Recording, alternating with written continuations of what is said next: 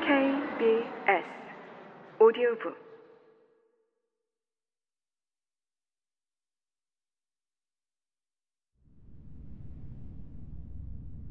잠시 정신을 차린 사이에 윈스턴은 자신도 다른 사람들과 함께 고함을 지르며 발 뒤꿈치로 의자의 가로대를 마구 차고 있다는 사실을 깨달았다. 이분 증오가 끔찍한 것은 의무적으로 참가해야 하기 때문이 아니다. 저절로 거기에 휘말려들기 때문에 끔찍한 것이다. 일단 휘말려들면 30초도 안 돼 어떤 억제도 소용없게 된다. 공포와 복수심의 무서운 도취, 큼직한 쇠망치로 때리고 고문하고 얼굴을 깨부숴 죽이고 싶은 욕망이 전류처럼 모든 사람들에게 흘러 들어가서 뜻하지 않은 사람조차 오만상을 찌푸린 채 비명을 지르는 광적인 상태에 빠져버린다. 그러나 이 사람들이 느끼는 분노는 램프의 불꽃처럼 대상을 이쪽에서 저쪽으로 바꿀 수 있는 추상적이면서 방향 감각도 없는 감정이다. 그렇기 때문에 윈스턴의 증오는 어느 한순간 골드스타인이 아니라 그 정반대인 빅브라더와 당, 사상 경찰 쪽으로 향했다. 그 순간 윈스턴은 스크린에 나와 조롱을 받는 외로운 이단자. 거짓된 세상에서 진실과 온전한 정신을 수호하는 유일한 인물에게 애정을 느꼈다. 하지만 다음 순간 그는 다시금 주위 사람들과 하나가 돼 골드스타인을 향해 쏟아지는 말들을 모두 진실로 받아들였다. 그리하여 빅브라더에 대한 혐오는 찬양으로 바뀌었고 빅브라더가 아시아의 유목민에 대적해서 바위처럼 우뚝 선 무적의 대담한 수호자인 반면에 골드스타인은 고립되어 무력하고 그 생존 여부도 의심스럽긴 하지만 목소리 힘만으로도 문명 사회를 파괴시키는 사악한 마술사로 보였던 것이다. 인간은 때에 따라서 의식적으로 증오의 대상을 바꿀 수 있다. 윈스턴은 악몽으로부터 깨어나려고 안간힘을 쓰는 사람처럼 갑자기 격렬하게 몸부림치면서 증오의 대상을 스크린의 얼굴에서 뒤에 있는 검은 머리의 여자로 바꾸었다. 순간 생생하면서도 아름다운 환영이 그의 뇌리를 스쳤다. 그는 경찰봉으로 그녀를 죽도록 패주고 싶었다. 그녀를 발가벗겨서 말뚝에 묶고는 성 세바스찬의 경우처럼 온몸에 화살을 쏴 죽이고 싶었다. 그녀를 강간하여 절정에 오른 순간에 목을 자르고 싶었다. 그는 이제야 왜 그녀를 그토록 증오하는지 좀 더 확실하게 알 것 같았다. 그녀를 증오하는 것은 그녀가 젊고 아름다운 데다 섹스에 무관심하기 때문이었다. 그녀와 동침하고 싶지만 절대로 응하지 않을 것이기 때문이었다. 양팔로 안아달라는 듯 매혹적이고 나긋나긋한 허리에 순결의 상징인 역겨운 진홍색 띠가 감겨있기 때문이었다. 증오는 절정에 달했다. 골드스타인의 목소리는 진짜 염소 소리로 바뀌었다.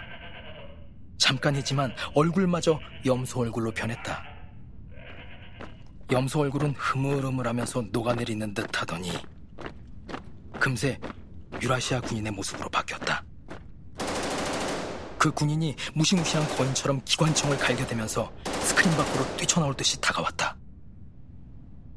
그 바람에 앞줄에 앉은 사람들이 흠칫 놀라서 뒤로 물러났다.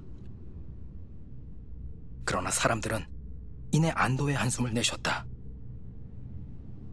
적개심을 드러낸 군인의 얼굴 대신 검은 머리에 검은 수염을 기른 권력과 신비로운 정적에 쌓인 빅브라더의 얼굴이 스크린에 나타났기 때문이었다. 빅브라더가 무슨 말을 하는지 귀담아 듣는 사람은 아무도 없었다. 그의 말은 두 서너 마디의 격려사에 불과했는데 일일이 알아듣기란 불가능했다.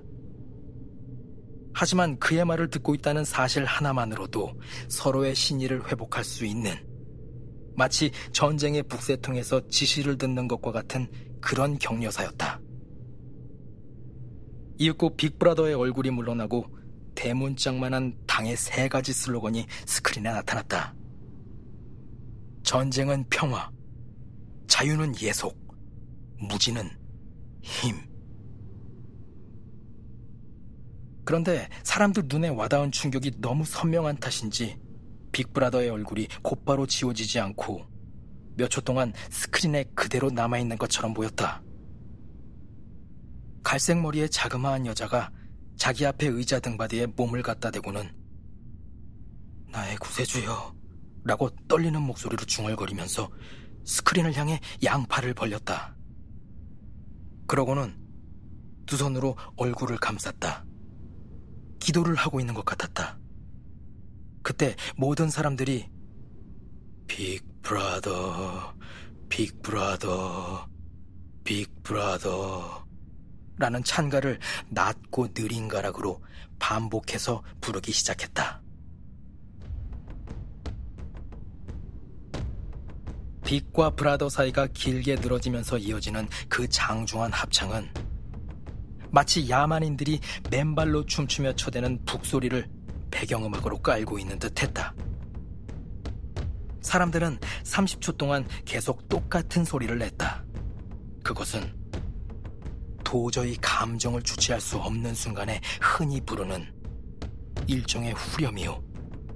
빅브라더의 지혜와 위험에 대한 찬가였다. 하지만 그보다는 리드미컬한 소리로 교묘하게 의식을 말살시키는 자기 최면 같은 행위였다. 윈스턴은 오장이 얼어붙는 것 같았다. 2분 증후 때는 그도 다른 사람들처럼 광란의 도가니에 빠져들지 않을 수 없었지만 빅 브라더 빅 브라더 라는 비인간적인 노래를 하는 순간에는 온몸에 소름이 쫙 끼쳤다. 물론 그 자신도 다른 사람들과 함께 노래를 불렀다. 그럴 수밖에 없었기 때문이다.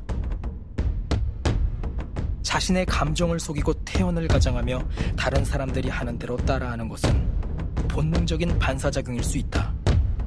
그러나 자신의 눈에 의해 그 같은 위장 사실이 폭로되는 순간이 반드시 있게 마련이다. 바로 그런 순간이었다. 사건이라면 사건일 수도 있는 의미심장한 일이 일어났다. 순간적으로 그는 오브라이언과 눈이 마주쳤다. 오브라이언이 선체 안경을 벗고 있다가 그만의 독특한 제스처로 다시 끼려던 찰나 서로 눈이 마주쳤던 것이다. 그때 윈스턴은 오브라이언이 자신과 똑같은 생각을 하고 있다는 것을 알아챘다.